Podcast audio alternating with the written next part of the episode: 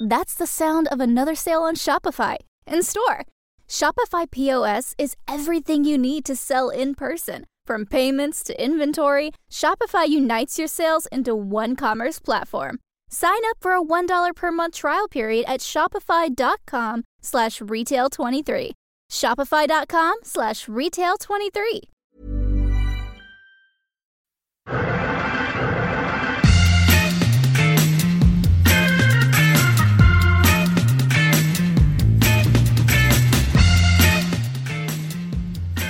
Hello and welcome to another Arsecast Extra. James is away on holidays. Lucky James picked a good week for it.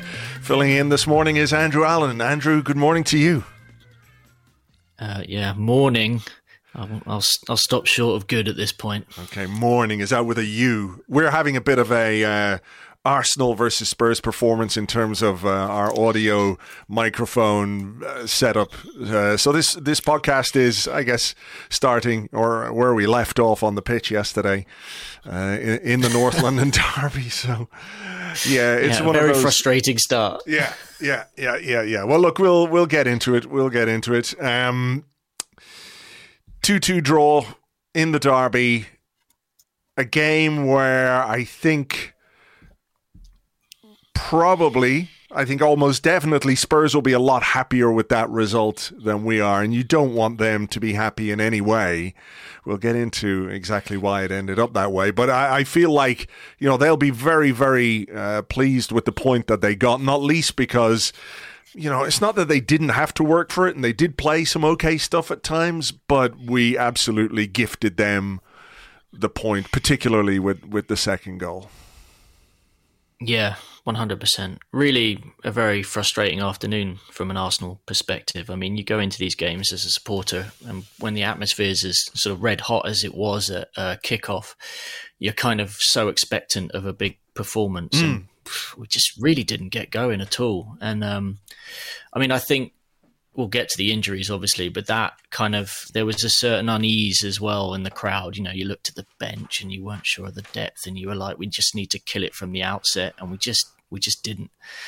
And um, yeah, the mistakes, the sloppiness in general was was not fun to see. And I think there's a you know there's a level of tension in the crowd now which maybe wasn't there this time last season because the expectations were lower and every point drop now feels like a defeat in a way. Yeah. And um, you know, when you don't win a home North London derby, it, it, it, it sort of exacerbates that even further. So yeah.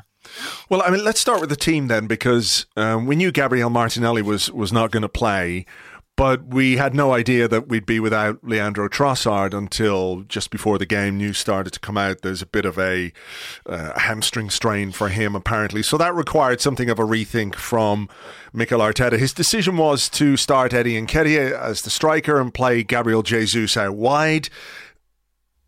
I mean, this is one where I think there's probably some amount of debate as to what he might have done in terms of his team selection. Jesus was excellent as the number nine against PSV in midweek, and my, my guess is that he would have started as the number nine had Trossard been fit. What did you make of the decision to put him out wide and, and play Eddie up top you know, he did have other options, potential options that he could have used. He could have started Emil Smith Rowe. He could have started Reiss Nelson on the left. He could have maybe played Kai Havertz on the left as well, perhaps. I, I don't know. But I mean, what did you think of the decision there and, and how that panned out? Um, I mean, I, I think I'd have been more surprised if he'd have if he'd gone with any of the three that you just suggested there, mm. for sure. Like I think, given that Jesus has played out wide for Manchester City, scored a lot of goals out there, um, knows how to drift and how to attack a winger and has sorry attack a fullback and has pace. I, I wasn't overly surprised. Obviously, there was a there was a disappointment that we were two players down in that position, and we were suddenly having to fumble around and find a solution. And obviously, you know, on top of that, it takes away an extra danger off the bench. Um, mm. I've seen a couple of people questioning why maybe Reiss Nelson didn't get a start, and maybe that sort of underlines the sort of oddness in handing Reiss Nelson a, a new deal. I mean, here's a guy who you know you, have just committed to a long term contract, but you still don't quite trust him to start games out wide, which is obviously where he's supposed to do his damage. So. Uh, yeah, I, I, think Emil Smith Rowe would have been a big. I mean, it would have been a big game to chuck him in, given that he's not started a Premier League game in a long, long time, or at least not a game that really, really matters. Um, so I thought it was the it was the right call in the circumstances. I mean, I know we've seen Eddie sometimes play you know wider as well but i just think it made more sense for jesus to be out there but there was no doubt there was it was it was disappointing not to have trossard or, or martinelli i mean we knew as you said mm. martinelli but Arteta had given nothing away in the, the, the, pre-match press conference, so I have to assume that the Trossard was quite a late injury. Yeah, I think it happened in Friday. Or yeah, it happened in training apparently on the Friday. So you know, it requires a rethink. And like you, you know, uh, in the circumstances, you know, given the amount of minutes that these players have had, if you're looking for players to be at full tilt going into a derby, you know, Eddie's played a lot this season. Jesus is coming back nicely. So it did make some sense in, in, that regard. And I thought Jesus was good, actually. I thought really for the first 30 minutes or so, we were well on top. Um, I think we deserved to be ahead. But there were things about our performance that were nagging at me even in that period. You know, there was a sort of a lack of precision in some of the stuff that we did, whether that was collecting balls, uh, you know, centre forward. Uh, we've got a bigger discussion about Eddie and the centre forward position, which I might say for part two because we've got a lot of questions about that. But, you know, moments where players who you know are capable of a lot more than we saw yesterday. Was giving the ball away, just turning over possession a little bit. I thought, you know, Ben White was very good at right back, got forward, intercepted well, but we didn't quite get on it in the way that we uh, normally would like. But I thought we were good value for the lead in in the uh, in the opening period of that game. Yeah, I mean it was it was sort of frantic, and we were trying to work our you know work our way around Spurs, and they were trying to do the same with us. They were relatively patient, I thought, on the ball and pretty brave. And you know, you as a as a supporter who'd watched the last few North London derbies and looked at how bad Spurs were, you you could see that there was a new level of confidence there. So again, you, you're slightly like looking at that and thinking as a supporter, oh god, this is going to be a bit more difficult than I was hoping. But I mean, I I think what you you say about us being a little bit sloppy on the ball, really, I looked at Martin Odegaard yesterday. And he, for one, seemed to sum everything up for me. I think he had that booking on about 15 minutes for, for calling for a yellow card for I can't remember who it was who made a, a tackle on was it on Saka, and he'd oh. also had yeah and he'd also had a tackle from Bissouma on him and I think he was quite agitated about that because it was two in 10 seconds. But what I sensed with the yellow card for Odegaard was that it slightly upset his rhythm. He had been closing down like a mad dog and snapping into challenges and he suddenly realized he wasn't going to be able to to take some of those risks. So he would run around, get near to the player, but not yeah. necessarily stick a, a, foot in. And I just felt like he suddenly started to overthink things a little bit. And yeah, I mean, he wasn't he wasn't great on the ball yesterday, which is a real shame. I think you've raised it was what 67, 68 percent pass completion rate overall, um, yeah. which is way off his best. But also when you look at the number of touches he had, I mean, he he, he didn't really play that. You know, he, he wasn't on the ball, so I thought Spurs did well to kind of keep him off the ball because they know mm. how central he is to us.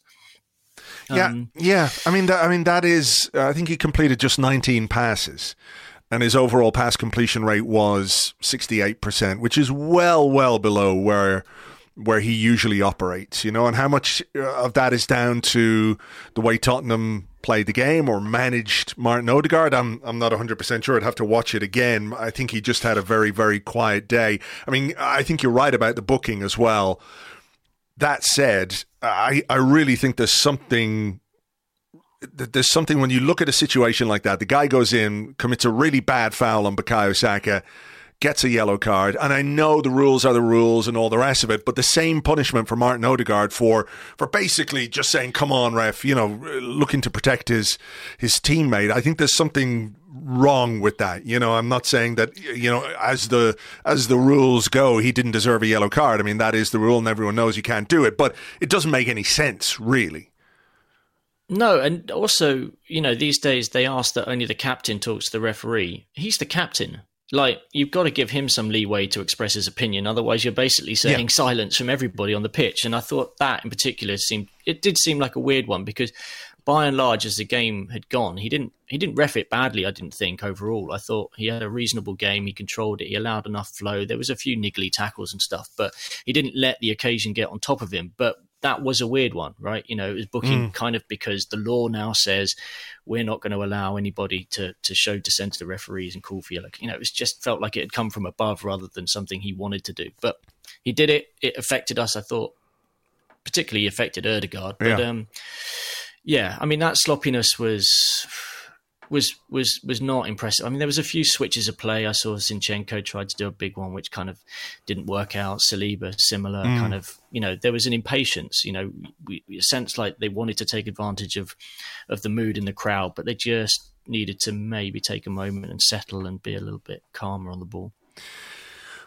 Then we did go ahead, and we had some some moments of danger. There was the the Saka cross to Jesus at the back post. Keeper made a good save, and then Mm. Eddie got in behind when they made a mistake. He tried to shoot at the near post. You know, some uh, Fabio Vieira was there looking for looking for a pass, but I'm not sure the pass was really on. Um, no, definitely not. I mean, I've watched it a few times this morning, and you see the way that Eddie runs after the ball. That at the time that he collects it, or he's just about to collect it, Vieira's outside the box. Basically, I mean, yeah.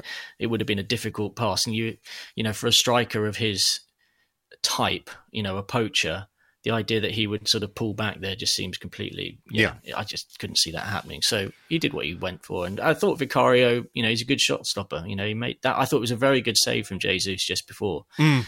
and um, I mean, you'd expect him to make the the Nketiah save, but he did well. Then we went ahead. as sloppy as I was hoping. no, no, uh, yeah, they, they, I, I was sort of, I think I said in the live blog at one point, um, that I felt that Odegaard was going to rob one of the centre halves. Is it Van de Ven? Is that his name? And yeah, um, yeah. I felt like that was going to happen. It happened a bit later, but with a different player and, and everything else. We'll, we'll come to that. But we did get the goal. One of the times where I think we did work it fairly fluently. Um, I think it was switched, wasn't it, over from the the left over to the right. Comes to Saka. Uh, ben White made a very good run. Uh, I think it was Johnson who went with him, and then there was a sort of confusion between Johnson and the, and the fullback. Saka comes inside. You don't let Saka come inside. He takes a shot. Romero puts a leg out. Uh, it's pretty crappy defending. Uh, went down ultimately as, a, as an own goal. Um, but I think we were we were worthy of that lead at that time. I don't know what if you've got any thoughts on the goal beyond it being just a bit clumsy from Romero, but um, I mean, I think I think Ben White making an overlapping run was it was pretty much the first time in the game that he he'd done that, and he hadn't needed to really up to that point because unusually Saka was mostly one against one with Udogie, and a lot of the games he's had this season, he's had at least two players on him. Did so you did you feel like after Saka had some freedom? Sorry, after after um, Udogie got booked, did you feel like maybe Saka could have run at him a little bit more? There are a couple of moments where I felt like he could have just accelerated down the wing a little bit and just tested him a bit more on that yellow card. Yeah, one hundred percent. Yeah, I mean, once you've got your full back on a, on a yellow like that, you really, really got to press him. And I felt like, you know, in that instance, we probably should have seen more two against one down there. And again, you know, it was kind of left to, to Saka. To be fair to Udogie, he actually did pretty well after he got booked. You know, he he realised he was up against it, and he kind of was a bit sens- bit more sensible with his decision making. He wasn't quite so tight to Saka, but yeah, I, yeah, I think that's something that they'll look at and think, oh, you know, we could have taken more advantage of that. But mm. I mean, as for the goal, I mean, I'm not sure that shot was going in uh, it, it, looked like it was probably going to fizz past the post. But yeah, classic Romero. I mean, he's a funny looking bloke, isn't he? I mean, he just yeah. sort of has this sort of dumb look on his face the whole time, and seeing it kind of flying like that was uh, yeah, good fun. And you kind of thought at that point, okay, here we go. Let's you know that's a good start. Now now we go now we go again. If we can get the next one, that's the game. That'll be the game out of reach. I think. Didn't and we, come we should have had the next one. It was only a couple of minutes later when, when Gabriel Jesus robbed James Maddison in the box, mm. took a shot first time. I think he went for power rather than placement. I sort of understand the decision in the moment just to sort of crack it beyond the goalkeeper. And it wasn't that far over, but from the position he was in, you've got to hit the target at least. I'm not saying he should absolutely 100% score there, but it is such a big moment. And I think that had a real impact on the game. I think it had an impact on us, and I think it had an impact on Spurs. That that for whatever reason, you know, you're you're one 0 up, and then you miss a chance like that, and you, as a team, collectively, I don't know how it works in the subconscious, uh, in that it affects a team. This sort of a knowledge that you should be 2 0 up, and now all of a sudden your lead feels a bit precarious and it impacts the way you play. Conversely, for the opposition, they're like, oh, Christ, we got away with one there. Uh, we better up our game a little bit. And I think after that miss from Gabriel Jesus, the game changed a little bit. Certainly, we got a bit more nervous. And when you couple that nervousness with the sloppiness that was already evident in, in our performance, despite the fact that, you know, I, I think we deserved to be ahead, that sloppiness was there throughout. So then you take a step backwards, and now you're a bit nervous and you're a bit shaken by the fact that the lead that you think you should have is no longer there, and you realize, oh, this is a tighter game than than it it needs to be at this point. So, I mean, was that a turning point for you? Yeah, I, I, I don't think you can see it any other way. I mean, I, I rewatching it this morning and just seeing how many times we gave the ball away in the in the in the six minutes between, or it was about seven or eight minutes between the goal and their goal. Jesus gave it away, Raya gave it away, Raya gave it away, Ødegaard gave it away, Gabriel gave it away, Raya gave it away. We started trying to play longer, more ambitious passes to mm. get out of places instead of holding on to the ball looking for the nearer man, keeping possession, slowing it down. It all got a bit frantic, and we lost control and allowed Spurs to come into it a bit more. They got they certainly got more more confident and more ambitious. Mm. Um, I think in you know Maddison having been caught on the ball, I think he said in his post game comments, you know that was a bit of a wake up call, a real reminder that I needed that this game is going to move really really quickly, and I can't you know nobody can dawdle on the ball. Yeah. Um, and I thought, you know, he obviously came into the game and played. He played pretty well, to be honest, Maddison. I mean, he did. Um, yeah, he was. He was really good, and I, I thought, you know, we we we had a moment when obviously Raya made a fine stop, and at that point the crowd was kind of really starting to panic a little bit. Mm. Um, what did you, yeah? What did you make of that save? I mean, it's an unbelievable save. It, it really is. Yeah. It's a, it's a fantastic save, but it just demonstrated the the problems that we were having with Spurs. Particularly coming down our left, crosses coming in from that side, uh, it causes a, a, few little problems. But it's a brilliant save. It really is a brilliant piece of goalkeeping. But you're right. You know the, the that period where they created that chance and and uh, you know subsequently went on to score we gave the ball away a lot. We didn't deal with things the way we should have dealt with things in, that period of the game, and it allowed them to get a little bit of a, a head of steam. You know, uh, I mean, there's a moment. Uh, fuck, what was I going to say? I've completely forgotten what I was going to say, so we might as well um, move on to to the goal. Um, like you can analyze, and I'm sure you've looked at it again. You can analyze this goal in all kinds of ways. Uh, you know, as I said in the blog today, I don't think it's a catalogue of errors per se, but it's a collection of things that we just did not do well enough as a team. You know, it starts, I think, even with the the initial cross that Raya sort of palms away that cross was allowed to come in way too easily. We had three players out there. I think Gabriel Jesus could uh, could have uh, closed. I can't remember who who it was. Uh, Porro maybe. Um, he could have closed the guy who took the cross. Uh, closed him down much quicker. Raya's palm wasn't especially convincing, but he did make a good save. Rice heads it away. Spurs bring it back in. Uh, we all love Bukayo Saka, but uh, James Maddison ran off him way too easily there. You know, that was not great defending mm. from Saka.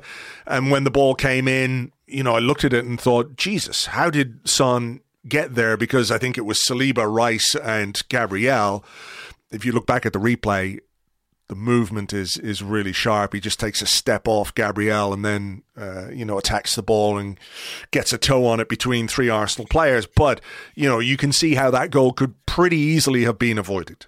Honestly, I'm I'm not I'm not a great fan of Raya kind of keeping the ball in play there from that initial cross. Obviously, there's still no danger of a goal at that point, and Arsenal have the opportunity to get away. Saka getting rolled by Maddison. I don't want to make too big a thing of this, but and I'm sure it's more of an in joke between Saka and Maddison, but Saka using the opportunity of the ball going in the back of the net to use Maddison's kind of dart board or dart throwing celebration. Mm. I don't I don't really like the idea of winding up opposition players unnecessarily. And I'm not even sure if Maddison necessarily saw it, but there was a real kind of like you know, Maddison rose to the rose to the occasion after that, and then Saka did it again in the second half. And I'm kind of thinking, like, come on, like, do we need to do this? But yeah, it was it was it was bad from Saka. He'll he'll no doubt be on the naughty step with Arteta when they review the review the game today. Mm. Um, but yeah, I think you have to hand it to Son. There were six Arsenal players in the box. He made the right move. Even the finish is dinked just enough to stop Gabriel getting a foot on it. Mm. Hits the post. I mean, it was unstoppable. It was a really, really, very, very good finish from Son.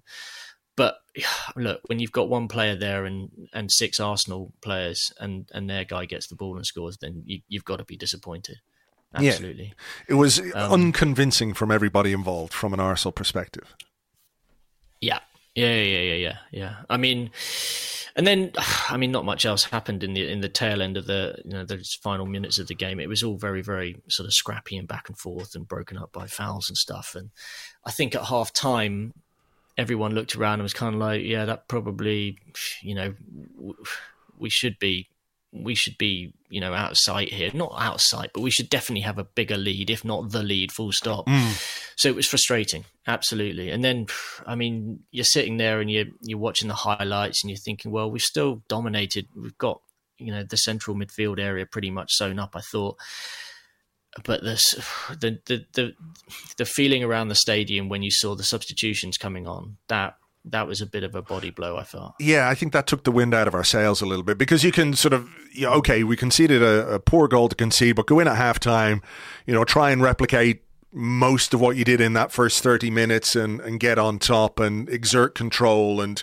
you know look for some of your your big players to have big games and big performances in that second half I mean, Spurs would have been absolutely delighted with the fact that Declan Rice went off. And I don't think it's a coincidence, really, that when Rice went off, you know, Maddison had a, a very good second half. Um, you know, they seemed to, uh, Rice seemed to be more or less in control of him in that first half, you know, bar that moment where, you know, in fairness, it was, it was a, a Saka uh, error, if you want to call it that, to let him run off him. But, there were two changes at halftime. One of them obviously enforced, which was Rice off and Jorginho on. Then he said that the decision to take Fabio Vieira off was tactical. Do you think it was tactical in that they were going to make that change anyway at halftime, or the fact that Rice uh, had to go off meant that they needed a bit more presence in central midfield. So a consequence of Jorginho coming on is that Havertz came on for Vieira to give us a bit more stature, a bit more height, you know, maybe a bit more experience in in terms of Premier League.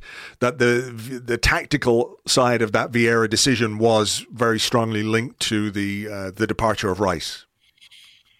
Yeah, it's possible. I mean, I think Rice obviously gives you a big physical presence, and that's not just you know, when he's running around in the centre of midfield, but also from set pieces. So if I guess if you've got Jorginho and you've got Vieira there, you're suddenly you're lo- you're lowering the average height of the team by a good couple of inches, aren't you? Mm. So I can see I can see why you might have concerns there. I was also, I mean, at the same time, you kind of think Vieira's not having a bad game. I didn't think, you know, no. he was influencing, neat, relatively tidy. I think he'd made what eleven of thirteen passes by half time, mm-hmm. and um, you know, he was fine. I so to to make two changes in the center of the park, one for, forced and one not forced. Mm. It, I mean, it felt a bit kind of a. It was a big decision, big decision because you just think, well, that that the whole flow is kind of going there. All the connections between the the back and the center, uh, so the center forward positions are, are off there.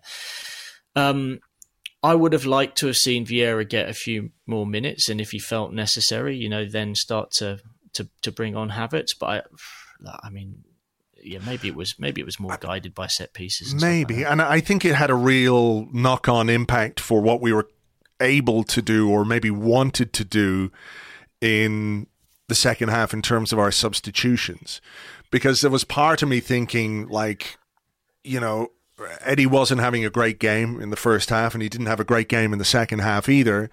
And I thought, well, maybe uh, an option in the second half, if you've got Rice, is to put Havertz on as a centre forward. You know, you do have to manage Jesus and all the rest of it. Maybe that might have been an option that we were thinking of in, in the second half, but obviously couldn't then um, couldn't then use that because we'd used Havertz at halftime. I mean, I think it is a big change. I think when you do change two thirds of your central midfield at halftime, it has a, an impact on how well you're going to be able to play. If those guys don't hit the ground running, um, if they're coming in a little bit cold, then it, it, can have an impact on your performance levels. I mean, I didn't think Havertz was bad by any means, um, but you know he didn't really didn't really offer much um, in terms of attacking threat. But that's true of the team, and I'm sort of wary of making uh, you know this this sort of Havertz discussion the center of it because you know the reason we uh, dropped points wasn't because of, of Kai Havertz by any means, but that that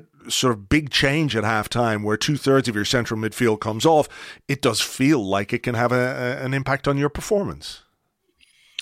Yeah, I mean, I think with the Havertz thing, and I'm sure maybe there'll be there'll be questions in the second half uh, of the show about this, but it does feel like a certain portion of the crowd at Arsenal has made up their mind about Havertz already. And in a team where so many of the players they like, it's very obvious when this guy's on the ball that there's a sense of, you know, if he makes a mistake, I'm gonna I'm gonna tell him about it. Uh, and I don't really like that because honestly, we we had that exact scenario with Granit Xhaka. You know, when you when you start getting on the back of a player, it just doesn't it doesn't help in any way, shape, or form. Especially a guy who's new to the club, trying to build his confidence. And I, I, I do feel for him a little bit because it feels like he's really facing a bit of an up, uphill battle. To be fair, though, as you said, he, I don't think he really did anything wrong yesterday. He maybe didn't, you know, offer as much as you might have hoped. But then I just think that as a midfield unit, we didn't really do that. And yeah. look, in the minutes after he came on, actually, we weren't bad. You know, we started pretty brightly. We snapped into challenges. We were, you know, we'd obviously had a bit of a rocket put up us by Arteta.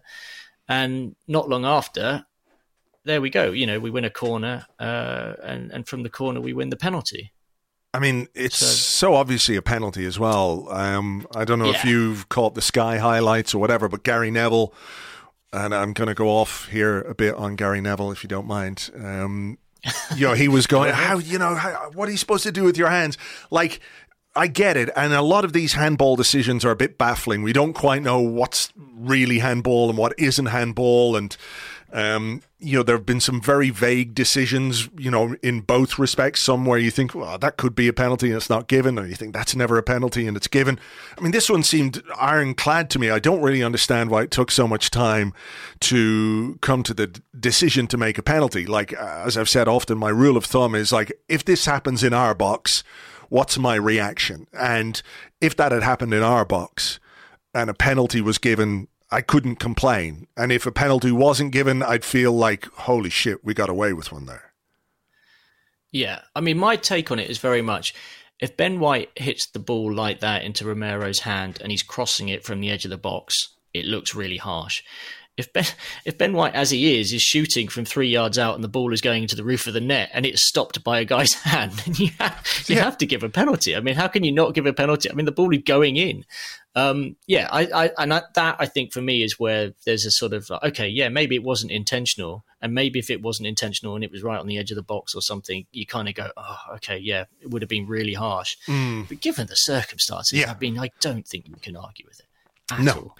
I don't think um, so. I don't think so. And look, it, it, it is what it is, and the process is what the process is. You know, they came to the right decision ultimately. Um, it's very obviously a penalty, but Bukayo Saka stepped up, took it, took it very well, straight down the middle, and we're 2 1 up, and that's the start to the second half that you want. And then immediately we make a, a big mistake. And this is again where I'm going to go off on Gary Neville a little bit. He was, you know, after the goal went in, he was like, I said it lots of times about Arsenal over celebrating. You know, you've got to get your mind out. There's a job still to do. You know, this team, this crowd, they're always over celebrating, blah, blah, blah. You know, and it's like, you're a fucking idiot. Like, this has got nothing to do with over celebrating. that goal had literally not one thing to do with the Arsenal players, the bench, the team, the fans, none of it. Why wouldn't you celebrate a, a goal in a derby? You, you big, you stupid little man, because you did it all the time when you played in big games or you played against Liverpool. Do you remember that game against Liverpool where he gave it all fucking that? You know, you're thinking, yeah. you stupid. It was a terrible, terrible mistake from Jorginho, a player like the last player I would have expected to make that mistake. He dallied on the ball. He got caught. Gabriel was you know, in a position where he's expecting the ball to come to him because, the, you know, Jorginho's going to pass it to Saliba. Saliba might pass it across to Raya. Raya will pass it to Gabriel. And Jorginho gets caught on the ball. It's a, just a horrible, terrible individual error from a very, very experienced player who should know better. And that's the reason that the goal went in. Nothing to do with how much anybody celebrated. So there you go. I I can also say that I barely celebrated uh, Saka's goal. I was I was so kind of tense and sort of I felt like mm. we you know that wasn't sort of game over. You know the way Spurs had been playing. I kind of watched the ball going. I was relieved, but there was a sense, and I think there were some other people around. I didn't really feel like it was wild celebrations. I think also after a long delay like that and a penalty and all the rest of it, mm. like it's not quite the same as a ball flying in, in in open play. But yeah, I mean, obviously nothing to do with what happened afterwards. I thought, you know, for Jorginho, that was a real case of rustiness. So the ball comes to him, just tried to go inside. Do you know what it really reminded me of actually? You know when Fabregas scored straight from the kickoff uh, uh, mm. after Van Persie had put us ahead a few years ago. There, it was a very similar kind of little passage of play where the ball was just broken up, and then suddenly the whole pitch opened up yeah. straight in front of Maddison. And if Maddison had gone straight forward and put the ball in the inside, you know, of, of, of Raya's post, you wouldn't have been surprised. But he, he made a pass on, finished it off, and it was game on again, and it was uh, yeah. I mean, at that point, you just really wondered where the school was go, going to go. You know, I'd, I'd actually predicted four two to Arsenal prior to the game, and I was right. thinking to myself, well, two two here, I'm well set, but. Uh, yeah, I mean, it, it, did suck the life out of the crowd a bit again. yeah, sure. and it was sort of a strangely tense game after that, mm. albeit one in which not a great deal happened. You know, there was there was like a. Uh, was there another chance for Son where he hit the side netting? I think Saliba slid in and made a good block. They got a corner from it. And they had one move down the right where I think Gabriel made an interception, the ball coming across to Son. But you know, it was really tense, obviously, at 2 2. And you're, you're sort of, after you give away two goals in that way, you're thinking, well, we could do it again we could easily concede another goal because we could just make another mistake out of anywhere. I mean, it, it does seem to be a bit of a feature of our home games. You know, this is a mm. this is a goal we conceded like what twenty seconds after a kickoff. You know, where you've mm. just got to control, you've got to manage those periods after you uh, you score a goal, or you know even the the early goals that we've conceded in in some of the games, right? But the individual mistakes excuse me, seem to happen at home far more than they happen away. I mean, do you have any theories on why that might be? Because you've spoken maybe a little bit about tenseness in in the crowd, but generally speaking, there is a a sort of overwhelming support and goodwill towards these players. So it's not as if they're playing in like a, a pressure environment where every mispass, every slightly loose uh, bit of play is like, you know, the, the way it used to be. You remember? You'd be like, oh, it's mm. not that anymore. So how do you try and come to terms with the idea that that these mistakes are happening and and like what the fuck can we do about them because you know, they they they're costing us points. It cost us points yesterday. Yeah. Cost us points against Fulham. Cost us big points in, in games last season. If you think about that Southampton game in particular, you know that that these like players who we know are better than that are making mistakes which cost us goals. Well, I mean, Arteta was asked in the pre-game press conference uh, about Arsenal conceding the early goals and what he can do about it, and he basically said, "I don't know. The more we talk about it, the more it becomes an issue. And I'm almost inclined, I'm paraphrasing, but I'm almost inclined not to talk to them about it because in, in, other instances where we kept getting red cards and we talked about it, we got more red cards. We couldn't keep clean sheets and we kept talking about it. And we, you know, the moment we stopped talking about it, we kept a clean sheet. So, yeah, I mean, it's it's almost one of those things where you don't want to make too big a deal of it because then it becomes a psychological issue, and also you know that you're telling opponents that there's something to, to get at us with. Mm. Um, but yeah, I mean, look, in this instance, obviously, just very sloppy individual mistakes. It's the individual mistakes, I think, that are the bigger issue. And I know that it's very hard not to have individual mistakes in a game that's going at you know 100 miles an hour. But yeah, it was just it was just it was bad luck. I think bad luck, bad play, bad luck. I don't. Maybe it wasn't bad luck. I mean, it was just bad play by Jorginho. Mm. The crowd. Um, maybe there is something to be said about controlling emotions, and Arsenal's stadium is a very emotional place these days. Um, whether it's the emotion that comes out before kickoff when they're singing North London Forever, and there's a kind of moment where everyone's looking around and we're all really up for it, and there's a big cheer before the kickoff, and then it goes, and then suddenly, you know, do we need to just sort of chill out a little bit? Um, I again, I don't. I don't know. It's really, really difficult to kind of put your finger on it. What I would say is that we really need to stop fucking fucking around like that because it is going to cost us. I mean, you know, the tail end of last season was a fine example, and now two goals against Fulham, two goals against Spurs. It's it's it's not good. Mm. We, we, really need to tight. We really need to tighten up, and we need to do it quickly. Away from home, I guess you know that you're on such fragile ground when you take the lead that I can understand why you'd be super honed in your concentration. Maybe at home it just sort of slight, slight lapse there, maybe. Yeah, I mean, yeah. I do think it is something he's going to have to uh, get on top of. You know that that collection of errors. You know, fool me once and all that. Um, you know, it happens too frequently for it not to be something. Like you, I struggle to really understand what exactly it is. Um, you, you, can't put it down to bad luck, but when something becomes a bit of a pattern, you have to try and identify why that that happens and, and do something about it.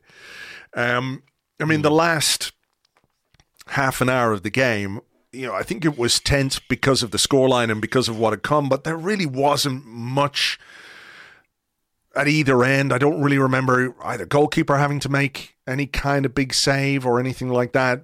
Two teams. I think. Look, I'm glad he took Son off. He had to take Maddison off. I don't know if you've seen a replay of the uh, the knee thing. It was not yeah. good. He, he, sort of landed and his knee buckled backwards. Um, you know, I don't. I mean, really... to be honest, Maddison and Son, Maddison and Son going off with 13 minutes to go really buoyed the crowd. yeah, because that mean, said to Arsenal fans, "We're going to try and hold out for a draw now." and those two had been really problematic. Obviously, they there's you know two assists and two goals between them. Yeah.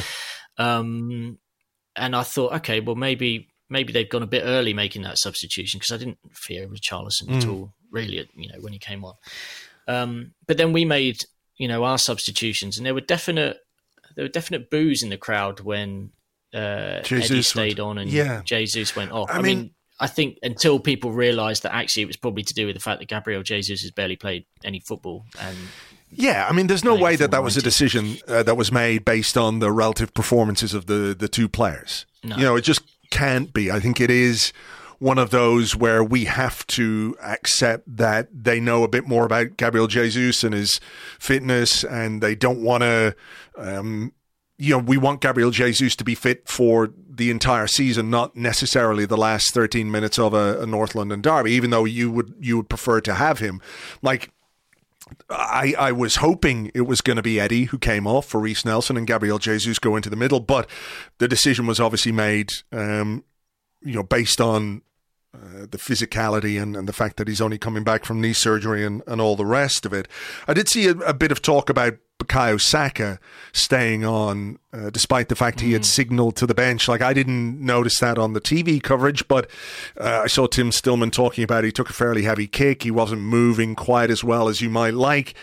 What do you make of the decision to leave him on until like the 95th minute or, or whatever it was? My my guess is that even if Bukayo Saka is not at 100%, when you take Gabriel Jesus off, you know that Eddie hasn't really been a threat throughout this game. You still want to win. I do wonder, like, for all the people saying, yeah, you've got to manage Saka, you've got to take care of his minutes, you don't want him injured, which I get completely. But if there was a reaction to Jesus coming off, I do wonder what the reaction to Saka coming off as well as Jesus coming off would be when people are, you know, looking for you to go win a North London derby because he is capable. He's probably, you know, of, of the attackers that we had on the pitch at that point, he is the guy most likely to create something or give you a moment that could lead to a goal. Yeah, I mean, he took a he took a very heavy knock, and there was a bit of chat. Like the guy over my shoulder said, "They've got to take him off. You've got to take him off. Look, he's, he can barely walk." Mm. And then inside about 15 seconds, he'd had that low shot that Vicario had to yeah, yeah, yeah. around the post. And it was an absolutely clear example about why you take the risk and leave him on because he's still very, very capable and our most dangerous player, really. Um, that said, he, you know, by the time he did go off, he was actually playing at right back um, because he couldn't move. So they they'd actually he'd gone deliberately sat himself at right back and allowed Ben White to go and play further forward. He was limping so much he had to go off, and uh, you you did sense that Arteta maybe should have sort of looked at that and gone, okay, we could have done this a couple of minutes earlier. Um, Smith Rowe came on. Smith Rowe very tidy, kind of I think you know kept things ticking over, but it was it felt like the game was ebbing away from or ebbing, you know, getting away from us at that point. And uh, yeah, I mean, it was uh, it was very very frustrating all round. Yeah. Um, you you when you hear ten minutes of injury time go up, and you, you you know the experiences we've had recently with late late goals. There's that real sense of expectation that maybe once again you can drink from that amazing cup of you know late glory, but.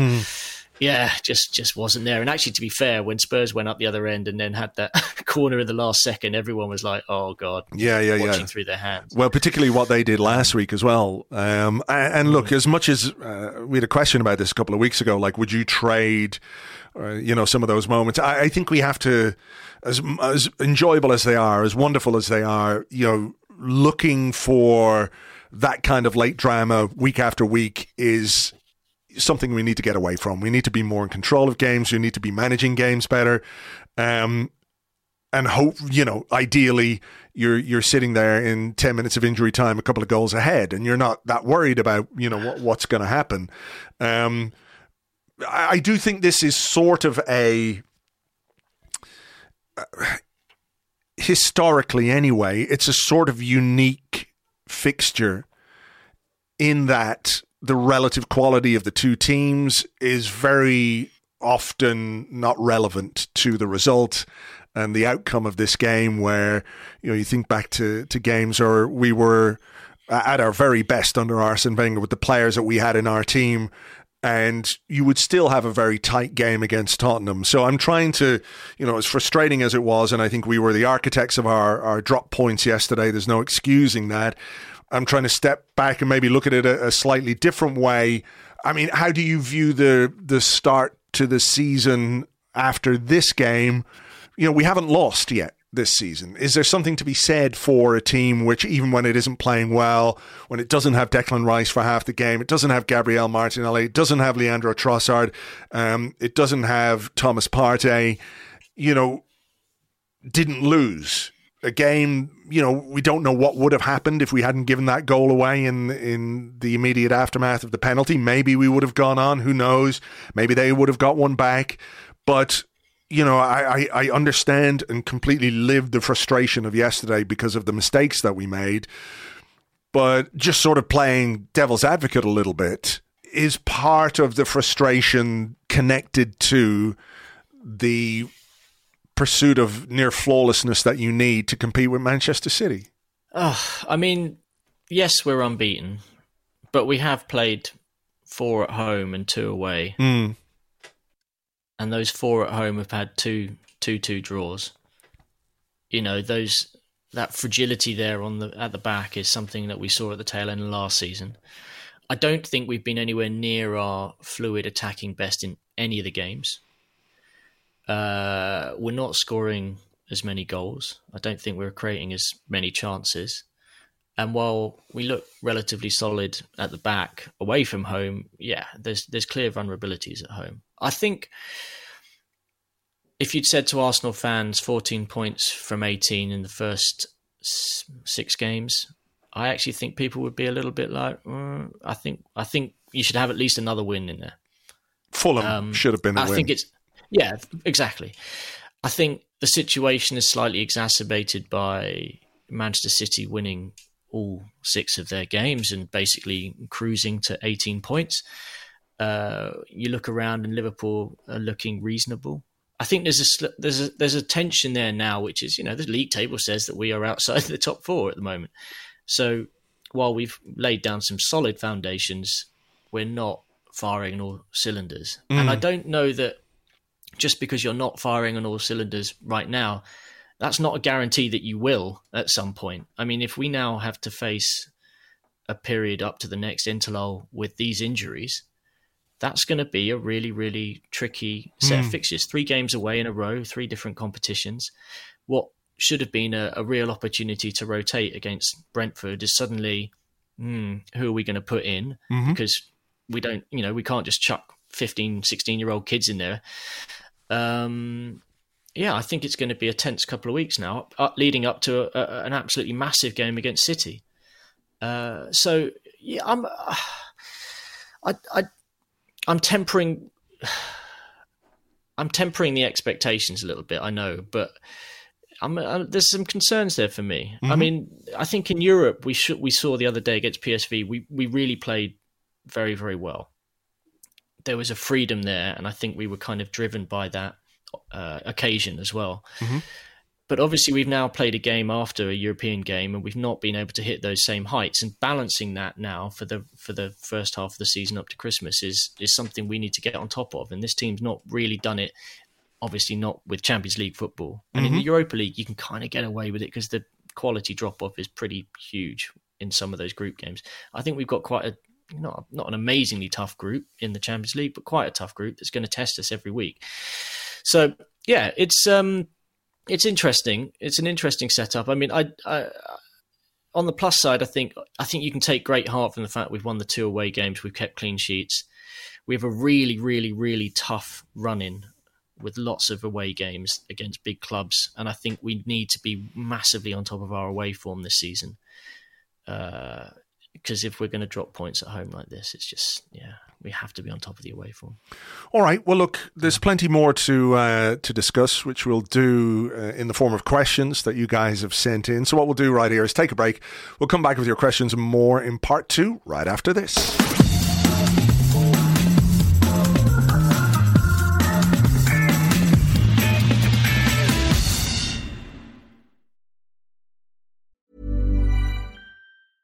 Life is full of awesome what ifs, and some not so much, like unexpected medical costs. That's why United Healthcare provides Health Protector Guard fixed indemnity insurance plans to supplement your primary plan and help manage out of pocket costs. Learn more at uh1.com. That's the sound of another sale on Shopify in store. Shopify POS is everything you need to sell in person. From payments to inventory, Shopify unites your sales into one commerce platform. Sign up for a $1 per month trial period at shopify.com slash retail23. Shopify.com slash retail23. It's a brand new year, and what better time to get going with that online store you've been thinking of? Those I was there when Arsenal actually scored a goal t shirts would fly off the shelves right now. And to get yourself up and running, you need Shopify. Shopify is the global commerce platform that helps you sell at every stage of your business. From the launch your online shop stage to the first real life store stage, all the way through to the did we hit a million orders stage? Shopify is there to help you grow. Shopify helps you turn browsers into buyers with the internet's best converting checkout, up to 36% better compared to other leading commerce platforms, and sell more with less effort with thanks to Shopify Magic, your AI powered all star. Sign up for a $1 a month trial period at shopify.com slash arseblog, all lowercase. Go to shopify.com slash arseblog now to grow your business no matter what stage you're in. Shopify.com slash arseblog. Welcome back to the Arsecast Extra. This is part two of the show where we answer questions that you send to us on Twitter at A Sport and at Arseblog, also on the Discord chat server, which you get access to if you are an Arseblog member on Patreon. We have quite a lot of questions about forwards and centre forwards and things like that, Andrew. But just to sort of kick us off in that ballpark, Ashley William, Ashley Williams, who's at A underscore Williams PhD um, on Twitter. He says, uh, distinctly average morning, gents. Is Jesus at nine the key to integrating Havertz at eight? Eddie is a low touch nine who doesn't roam, whereas Jesus is the opposite. It just seems two low touch players looking to make runs, etc., is not working in Havertz's favour. Yeah, I mean the the Havertz conundrum is a big one, isn't it?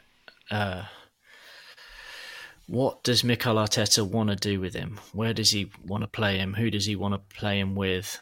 Um, there's just so many questions I think at the moment surrounding him, and I, I, I, I really don't know the answer. I think, yeah, I think I take I take on board that point though. You know, the idea that Eddie doesn't touch the ball much and Havertz doesn't touch the ball much, and therefore you've got two players in a very important area of the pitch who aren't touching the ball much, but. Mm yeah, uh, I don't know. I mean, the weird thing with Havertz is that it feels like we're really, you know, in the Community Shield, he played him up front.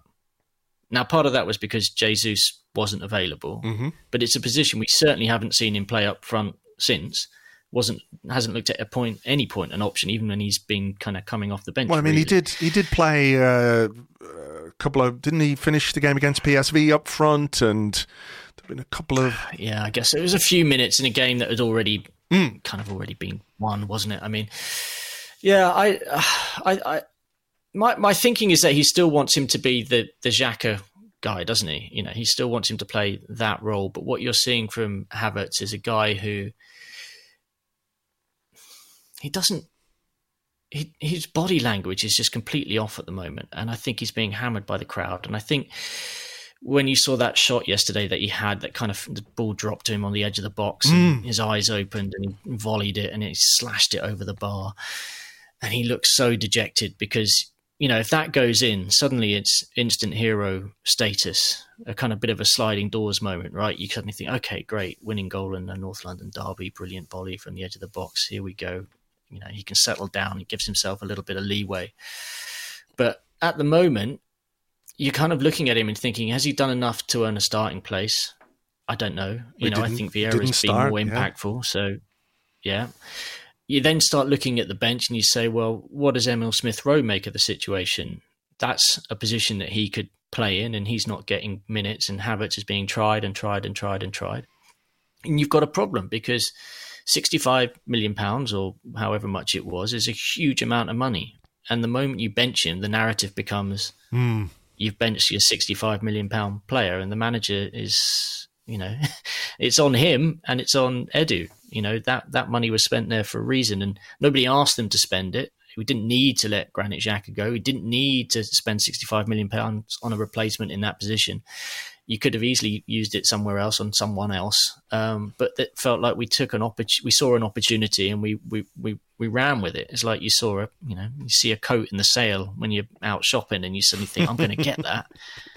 I'm going to go and get that, even though you'd not really thought about buying that coat before you saw it in the sale.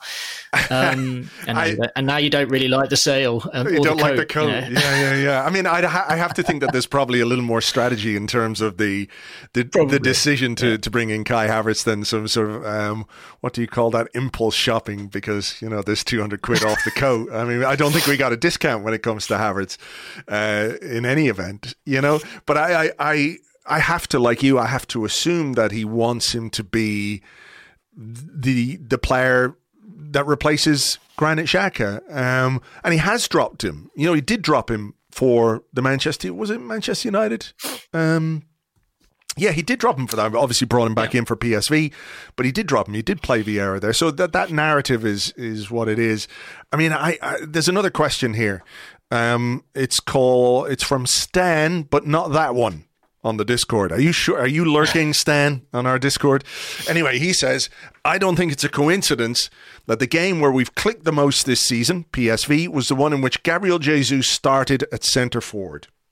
While I assume Eddie only came into the team against Spurs because of Trossard's injury, it raises the question of how we should set up if Trossard slash Martinelli aren't available. Is it time to start trusting Reiss Nelson or Emil Smith Rowe to start on the left, if only so that Gabriel Jesus can play centrally, or would you uh, would you try something else? I mean, I, I look. There's a wider discussion then about Eddie uh, well, we said in the first half, we, we understand why that decision was made yesterday. I think the more you have Gabriel Jesus at centre forward, the more chance you have of, of winning a game of football. Even if he is capable of playing out wide in both positions, I really think that him at centre forward is not the key, but fundamental to us playing well from an attacking perspective. Mm. I mean, I, I, think if you if if you ask me to name Arsenal's strongest 11, to go out and put them on the pitch right now, the only position I would have question marks would be whether or not it was Havertz or or, or Vieira, because I would always pick Gabriel Jesus over Eddie Nketiah in the center in, in the centre forward position. Just one hundred percent. I just think he causes more problems. I think psychologically he's a bigger player in the mind of, of opponents to think about. I think they don't know. I think there's he brings more of the unexpected and you know for that reason yes but I, at the same time when eddie signed his contract extension i never thought it was because he was going to somehow replace gabriel jesus it was always as a as a backup and another option and you need those options when you're trying to compete across four different uh, competitions you know i'm seeing people already questioning whether or not we should have kept balogun there was a question from ian uh, on on Twitter. He goes by at Ian uh, 22. Am I the only one who keeps thinking that we should have kept Balogun around? I mean, I found that kind of amusing given this was a weekend where Balogun played for Monaco and missed two penalties and they lost their derby game. But I mean, I, I do, I do get it. I mean, it's that kind of like, oh God, you know, what, yeah, what could we have won? Well, maybe, maybe. I think you know the thing with Eddie is people have seen a lot of Eddie and Nketiah, and I think we kind of understand what kind of a player he is and and what maybe his ceiling is uh, as a player. And I think yesterday he was really poor. I think he's had some very good games this season, but yesterday was was really poor. And it starts to raise the question then of like, well, if you're going to be super ruthless, if you're a manager who's like so ruthless that you are prepared to replace a very very good goalkeeper with whom you've um, you know you've you've backed all the way. He's got a great connection with the fans. He's been uh, a very important part of our progress to get us into the Champions League. And you're ruthless enough to not only drop him for the Premier League, but also the Champions League game that he helped us get into. Like, if you're going to be that ruthless, you have to apply that to every single player in every single position. And I know you can't do everything in one window. I, you know, I think we all accept that that there is a limit to what you can do in Windows, particularly when maybe you don't sell as well as you might have liked in the summer. But come the next window, with all due respect to Eddie Nketiah, that really needs to be a significant part of what we do next. Because uh, I said this last season, I think we are we don't maybe have quite enough variety up front. And Havertz coming back to him possibly gives you another option or a different kind of option at centre forward, even if it's not the most convincing one. But, you know, we're just a bit five foot nine up front, right? Jesus and Nketiah, they're not the same kind of players. I think Jesus is streets uh, ahead of Eddie in terms of what he can contribute to the team. But a day like yesterday, it, it, it sort of shows you the floor, and that floor needs to be raised with a different kind of different kind of player, you know? So, I mean, I've got a question here from at Dave Larder two on Twitter, and he says Watkins or Tony. it's that question, isn't it? It's what type of striker, which Yeah. striker are you going to go for if that's if that's what you're shopping for, right? Yeah. I mean, they're both good players. You know, if you gave me a choice right now, I'd take Tony for sure. I'd take Ivan Tony. I think he, there's a sort of contitude about him that, that this team could really use, you know? And I mean that in mm-hmm. a, in a good way. He's a very, very good striker. He's good in the air. He gives you a physical presence up front. You know, there's some baggage, obviously, with the ban and all the rest of it, but you know, I'd bite your hand off for a striker like that. Uh, and I think that's part of what we were missing yesterday. Uh, I don't mean to say that the reason we didn't win this game was because of Eddie Nketiah. We've talked about the mistakes that we made. But I think if you are looking at this team and its ability to play the kind of fluent attacking football that you want it to play, I'm not 100% sure that you can ever really do it with Eddie. Eddie gives you what he gives you, and I think he's improved, and I think he has, you know, he works hard and he trains hard, and he's a, you know, he's a good lad and all the rest of it. But if you're going to be ruthless, if you really want to consistently uh, improve and and uh, the, raise the level of the team throughout, you've got to apply that to to all positions. And I think we're at a point now with Eddie where, you know, that kind of decision should be something that they're talking about at, at high level. I mean, I, I do think there's a, there's an issue with Eddie in that we knew what Eddie was good at, which is he's a poacher. He's a six yard box player. He's great in the box. He scores all his goals from very close range. And in the absence of Gabriel Jesus last season, we obviously started asking him to be far more of a hold the ball up, build up kind of play involved player. Mm. And in a way, it feels as if some of his qualities, what we've done is we've turned Eddie Nketiah into a sort of second rate Gabriel Jesus as opposed to maybe playing to some of Eddie's kind of key qualities. Because let's be honest, yesterday he didn't really have any chances whatsoever. I mean, one chance where he created it by pouncing on a on a loose ball, but otherwise it's not like he was in the six yard box hacking at chances that were coming to him. Yeah. He didn't have anything. You know, he was really feeding off scraps and uh, you know, I, I think there's there's something there in that. You know, if we're if we're going to have him on the pitch, you kind of need to give him some service, and we didn't really yesterday, and he suffered there. Uh, so yeah, I mean, I, I- I'm really curious to see if we do shop and who we would shop for. I, I one, I think it'll end up costing some ridiculous amount of money, and it almost, you know, when you see when you see the prices of players, even like the guy that United bought, uh, Højlund, Højlund for yeah. 75 million quid, on, you know, for, for, you know, with, with very few goals to his name in Serie A, anyone of a real, real high standard now is there's such a premium, and you know, I feel like I, God knows who you'd have to sell to to raise the funds to be able to do that. Um, so yeah, it's going to be it's going to be difficult. But you know, City have got Haaland, and that he's the he's the he's the person that you measure everybody else against these days. so it's um yeah, he's a he's a guy who can win you a title on his own, and we don't have that. So we're trying to do it collectively, and we spread the goals around really well last season, but we're not scoring as many this season. Bring me Evan Ferguson. I think is the uh, is the message. uh, that will you know that'll be a nice easy deal to do with Brighton. You know, cheap as well. They're good at letting players go for for very little money. You know. I mean, I honestly think that you're getting to a point where a player might be worth more than a club with him. Like you could probably buy Brighton as an entire entity for the amount of money that they'll charge you for Evan Ferguson. Uh, yeah, I mean that is the that is the challenge. Trying to find, you know, that player. It's not easy, but um, I don't think it negates our need for something else uh, up front in any way. So, hopefully, they're having that discussion. Is it my question or your question? We've kind of gone back and forth, hasn't it? Uh, shall I? Shall I have a go? Yeah, why not? Okay. So this one's again off Twitter. It's uh, from at Snogsmanduzi. Um, how should fans navigate this season's inevitable second album syndrome? a small part of me was even jaded at the thought of finding a late winner in a North London derby because it just feels like we've been here before, frequently and recently. How do we make this fun again?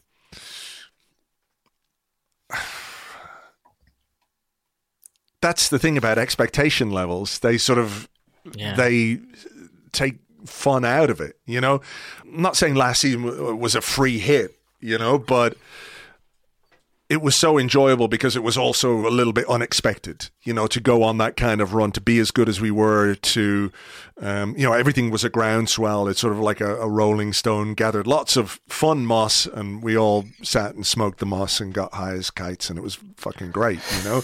but this time around, it's different. It is different. I don't know, you know, I don't know what to to suggest to anyone because, you know, like we said, we haven't lost a game this season, but it still feels a bit fraught because of some of the performances and some of the errors and, and the bits and bobs that we're seeing. So I don't know if it can be as fun as last season. I, I do wonder maybe if last season will exist on its own in some way as a kind of collective I don't want to say a high point, but something that we all enjoyed uh, until such point as you know the, the wheels came off a little bit and and uh, you know we fell away.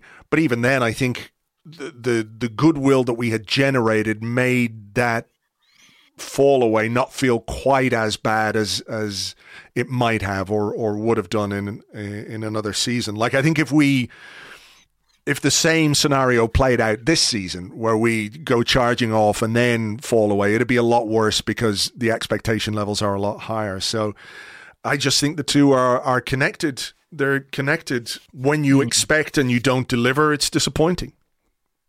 There's no way around. I mean, that. I think the free, yeah, I think the free hit kind of comes in the Champions League, doesn't it? Mm. Like that's where you can have your your fun because no one's expecting Arsenal to win the Champions League. Um, we can kind of play with a little bit more freedom, mm. see how we go.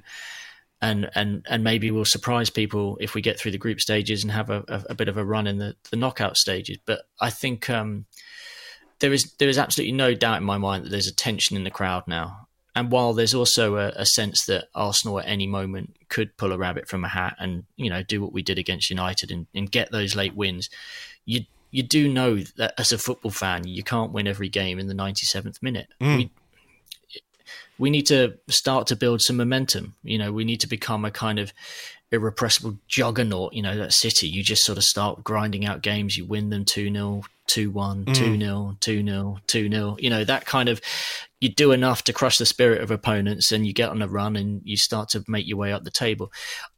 Look, there's absolutely no doubt in my mind that the fact that City are completely unbeaten and racing to the racing away at the moment is is a bit deflating for everyone as well. Mm-hmm. Um, we need them to drop points. We need them to lose, and uh, that needs to happen quickly. Maybe when uh, Invincibles Day comes around at some point, that'll be the boost that we need. Maybe so. Maybe so. Um, yeah, we're just going to have to hope that the team can raise its level and you know play as well as we we think they can or we hope they can. Um, is it mine or is it yours? I keep forgetting. Did I? I, I asked you that. Oh, right. Okay. Uh, Stephen says, Morning, Andrews. Was that Raya save the best save since Seaman versus Sheffield United? If not, what was a better save? Oh, it was a good save. I mean, I think you have to kind of take it down a notch when you look at how badly Brennan Johnson hit the ball. I mean, he basically scuffed it into his other foot, and even you know, he should have scored that. Really, I mean, mm. if he makes a decent contact, then Raya doesn't have a chance. Fantastic save. Uh, I mean, I could easily point at a couple of Ramsdale saves last season that I were think probably the, on a on a par. The Liverpool, yeah, the, the, two saves yeah. laid against Liverpool were, I think, probably better than the Raya one mm. yesterday for me. I did have another question yeah. here about uh, Raya and Ramsdale. I mean, what did you think of of Raya yesterday? First, um, I, I, you know I was disappointed with. His kicking, you know, for a guy whose superpower is supposed to be his distribution, his long distribution in particular. Like I accept the fact he didn't have, you know, a, an Ivan Toney to launch the ball to. It was, you know, not quite that. But at the same time, I thought in terms of his kicking, he was a little bit wayward yesterday. 19 of 29 passes completed. Um, and a lot of the ones that went astray were the longer balls. There was a couple that went out of play. Mm. Uh, I thought he didn't necessarily bring the level of control we might have wanted in key moments of the game. There was a couple of times he held onto the ball a little bit too long. He got chased down. He ended up mm. Not making the pass that he might have wanted to have made. So yeah, I mean, I, I, I think if you said to me, "Look, that's fine," if that was a backup goalkeeper, if it was Matt Turner and he produced that performance, I'd be over the moon.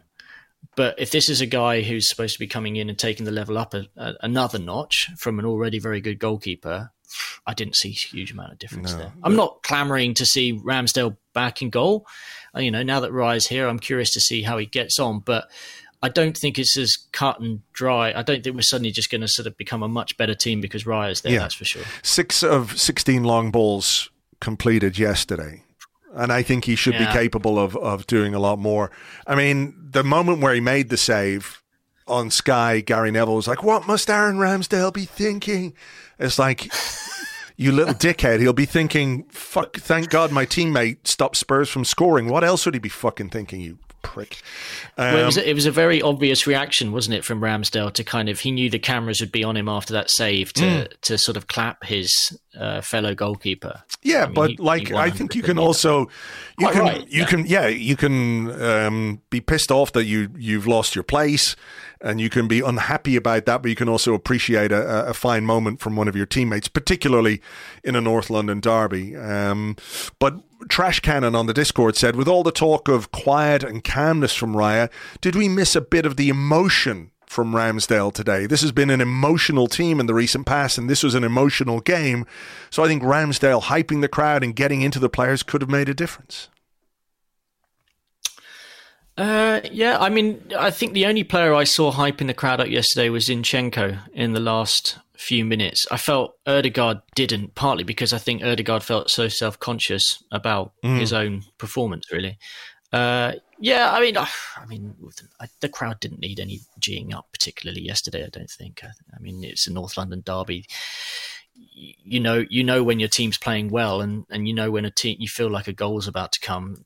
Yesterday, it just was all a bit off. Unfortunately, I don't know about adding extra emotion to the situation with Ramsdale. I would say that Ramsdale was the man of the match in the last North London derby away from home. Yes. um, you know, produced great saves in, in moments that mattered. You know, he's he's been there, done it, win those games. So, yeah, uh, yeah, uh, we'll see. I mean, I think. I, I assume that Ramsdale will be back in the team now on, on Wednesday for the for the Carabao Cup game at Brentford. Yeah, I mean, we had a question a about that, that- as well. Yeah.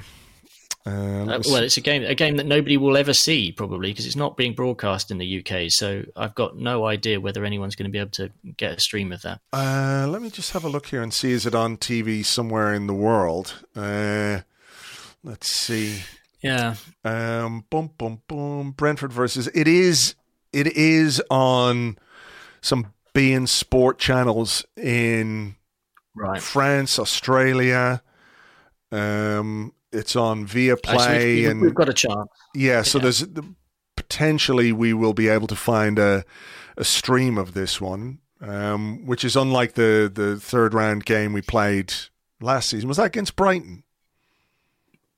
Uh, yes, there was a Brighton one, and there was also um, a few years ago we played AFC Wimbledon, and I remember you basically saying to me, "I need you to write the report when you get home because nobody's been able to watch the game." Yeah, yeah, uh, which Yeah. is that mad situation where you can spend thousands of pounds on subscription services in the UK and still only get um, you know access to about fifty percent of the football. But there you go. Um, another day. DJ Nolan on the Discord says, uh, "Is Wednesday's game now more important?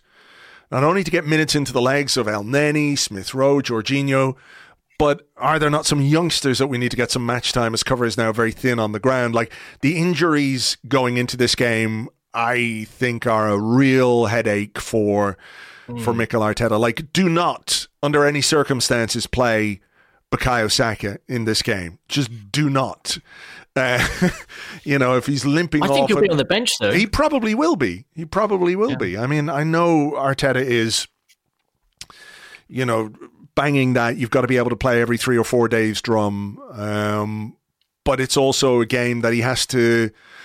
He has to, I think, use the full extent of his squad, and that's probably going to mean uh, quite Cedric a makeshift. right back- Yeah. Cedric, at, I mean Cedric at right back. It could well be Cedric at right back. I mean, if we try and pick a team, right?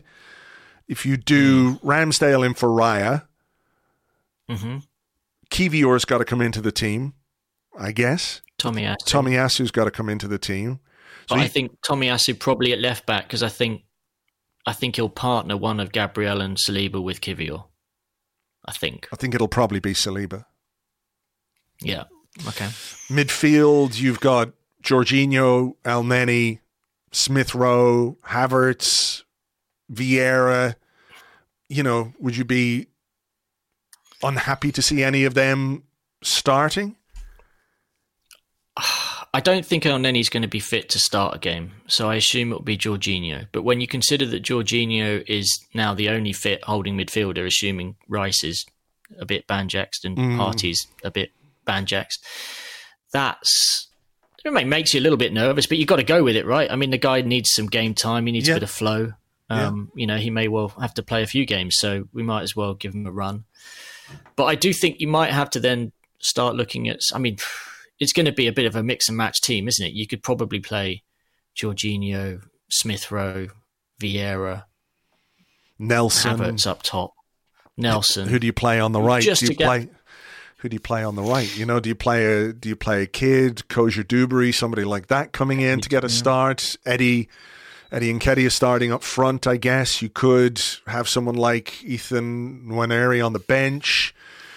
Maybe I don't know it's a difficult place to go as well. Brentford. I mean, they will make changes, but it's not like you're playing Colchester or something, you know, where you can just be mm. Colchester at home and it's like, you know what, we'll we'll rotate the bollocks out of it. Uh, I, I think he is going to have to take it a little bit seriously, but the injuries are are piling up and there are some big games.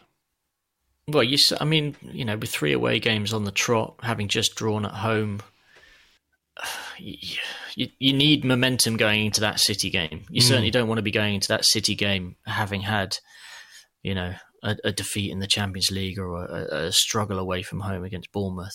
Uh, so he's got to manage all of that. I mean, he did say from the outset that those players who've been sitting on the bench in the first month of the season will be getting game time, and there's absolutely no doubt about that. Mm. I mean, there are there are options. I mean, there are there are sort of some other left field options, aren't there? I mean, Kiwior played um, defensive midfield a few times in, in for Spezia, didn't he? Mm-hmm. Um, someone who could potentially sort of anchor a midfield if you were really really desperate. But I think you're getting into Johan Djourou anchoring the midfield kind of territory with that. Maybe could Thomas Vermaelen be the defensive midfielder we need? Um, yeah, you know, no, I, I, think it will be a, I think it will be a mix. Um, but yeah, I'm not sure what to think about this game. You know, I'm not sure what to think about the the Carabao Cup. Uh, like, I don't think you could turn your nose up at any competition or any chance of silverware, but also, you know, at the moment, it, it's funny, isn't it? A couple of weeks ago, we looked at the bench and went, "Holy shit, what a fucking bench that is!" Yeah. And a couple of injuries, and you're like, maybe it's not quite as strong. But I mean, I, I guess that happens when you've got a nine man bench where you know a couple of injuries mean some very very fringe characters come in on the bench, and that sort of. Uh, has an impact on how you view the the strength of it as a whole, you know. Mm. Um, should we slightly change tack? I've got another one, uh, which is around around Odegaard, who obviously okay. didn't have the, the best game, but it's a slightly light-hearted question. So this is from at Mishiman uh, who goes by at MarnMKD on Twitter. Odegaard had a really bad game with terrible passing. The week before, he made an interview with Clive Palmer about his new contract. Do you think Clive's soothing voice made Odegaard too relaxed? yeah, let's blame Clive. Fuck the analysis. We'll just blame Clive. Um, no, I mean it's it's an it's another massive contract handed out to a player who's now going to see a huge downturn in performances. He'll, oh, he'll yeah. start turning up late in his Lamborghini. He'll be suspended soon. no, I don't think that'll happen. It's just one of those things, isn't it, where he had a like a really bad yeah. game and what was a really big week for him. You know, scored a goal in midweek, signed his new contract, everybody's happy, and then, you know, like any player, you can have an off day, and I think he very, very much had a, a, an off day. Um, but I, you know, he worked uh, as hard as he ever did. He he led the press. Mm. You know, you saw him. Um, you know, after we scored and went ahead for the penalty, he immediately takes off and starts the press, and we get the ball back, or they kick the ball away and we get the ball back. Uh, you know, and then Jorginho makes that mistake. So, yeah. Um, what about this from John66, who's at John66 underscore EPL? At what point do we accept that relying on Thomas Partey has killed us once again? we don't have a natural eight, and it feels like Partey six, Rice eight was meant to be the plan for these games. Yeah, interesting, isn't it? I mean, I, I, I, I do think that probably was the case. The moment we made the decision that we were going to keep Thomas Partey, and given the way that Thomas Partey, you know, started the season, which was actually very well, uh, I do think yes, you would have had that real physical mm. double ball winning uh, opportunity in, in Rice and, and Partey. So, yeah, I mean, Thomas Partey's legs are, you know, in, increasingly looking like they're made of the same stuff as, I don't know, what's something that's very fragile? Glass, not glass. Anyway, he's.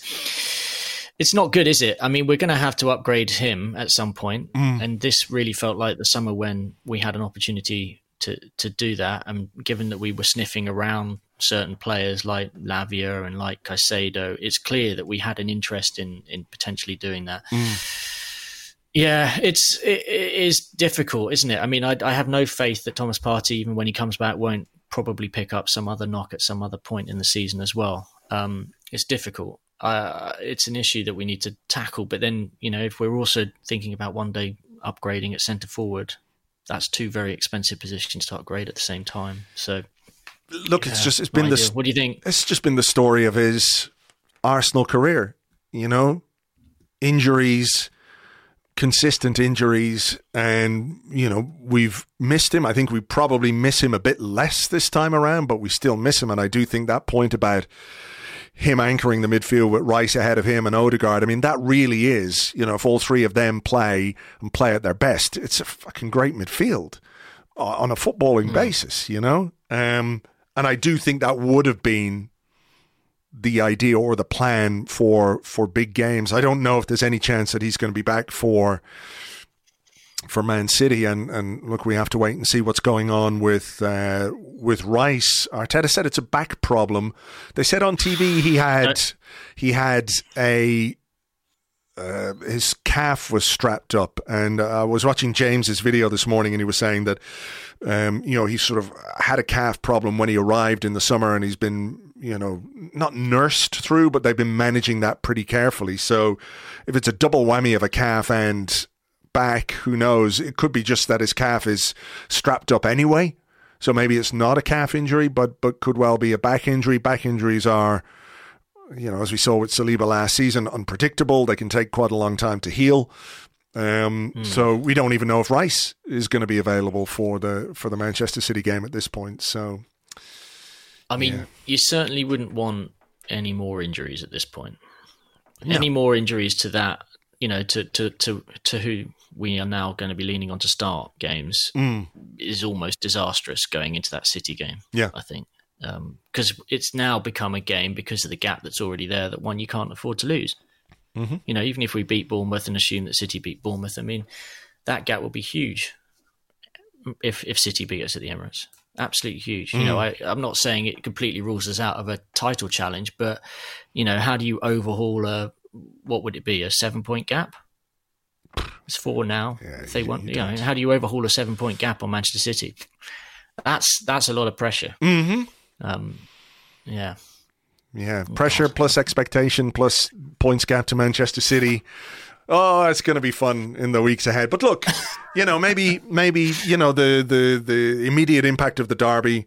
Um, you know, makes things look in the cold light of day a bit more grimy than they actually are. And, you know, a couple of good results and a couple of good performances, and we'll be thinking about things a little bit differently. So let's hope we can, let's hope we can get that, particularly against Bournemouth, not so much against Brentford in midweek, which, you know, I don't know uh, is going to be any real marker for, for what lies ahead. But certainly, a trip to Bournemouth is is uh, is next on the agenda in terms of the uh, the Premier League. But look, I think we've sort of done what we needed to do in terms of questions and uh, analysis of the derby. So we'll leave it there. Andrew, thank you very much. Thank you very much. James will be back next week. You can join us a little bit later on this afternoon on Patreon. We will have an episode of The 30 for you, in which we look back at all the weekend's Premier League action. Plenty going on. Newcastle going goal fucking crazy. Uh, against Sheffield United, amongst other things. So join myself and Phil Costa for that over on Patreon, patreon.com forward slash arseblog. For now, we'll leave it there and we will catch you on the next one. Until then, cheers. Bye bye.